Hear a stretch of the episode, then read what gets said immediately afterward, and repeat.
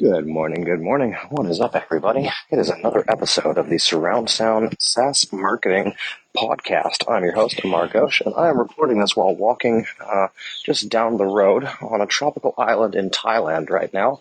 Just uh, left my wife, who is still asleep, and I saw a, uh, a tweet that makes me a little bit annoyed, and I thought that I would just, um, you know, pull out my phone and record a quick, uh, a quick podcast episode. So I just saw something that um, seems to be getting a little bit of traction on Twitter uh, from someone that is that is just saying like, hey, like you're a developer, you're smart enough to figure out how to let me like use my so- use like your software without providing you, you know, any info or like signing up like for for an account and quite a few people are um, are responding to that or saying, yeah, that's like that's the way that it should be. And then I'm seeing a lot of indie hackers that um, are indie developers that are actually going into the thread and being like, oh yeah, like totally agree.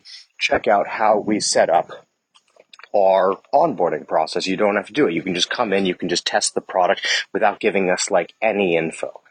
So the reason that I'm recording this podcast right now is to tell you guys to stop fucking doing that. Like, stop doing that. Like, don't let people into your product without giving you their contact information. If you are listening to this and you've set this up right now, if you are having to let people into your product for free because they won't give you their contact info in order to get access, that means that you have a sales and marketing problem, right? Now, from long before we've started doing internet marketing or any of us indie hackers or whatever, like we're alive, marketers have collected contact information and built lead lists for a very, very good reason, right? It's because of how valuable it is to the business, right? So while I get from a consumer standpoint that, yeah, there's lots of people that are annoyed they have to put in their email address and privacy laws and blah, blah, blah, and all that bullshit, right?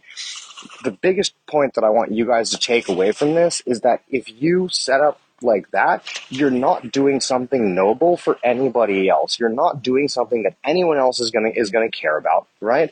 That every time you go to a site and you're able to test the product without having to put in your email address, you think, oh, that's nice, and then you never think about it again. That that um, you know that company never gets any more credit for it right? There's barely any benefit like whatsoever. So the biggest thing that I want you guys to take away from this is that having that set up and giving up those leads, letting people try your software and then walk away without you ever having the ability to follow up with them is doing nothing but hurt your personal chances of success and your your chances of like being able to provide for your family right? I keep seeing, you know, indie hackers thinking this is some noble thing that they're doing. It's not noble just do a better job of sales and marketing, require the contact information. If your product is good, then they'll sign up on the spot, but chances are you're going to need some more work. Chances are the product's a long way from being finished for the vast majority of people, and you want to be able to follow up with those people, whether it's in a month, whether it's in six months, whether it's in three years after you've been developing your product.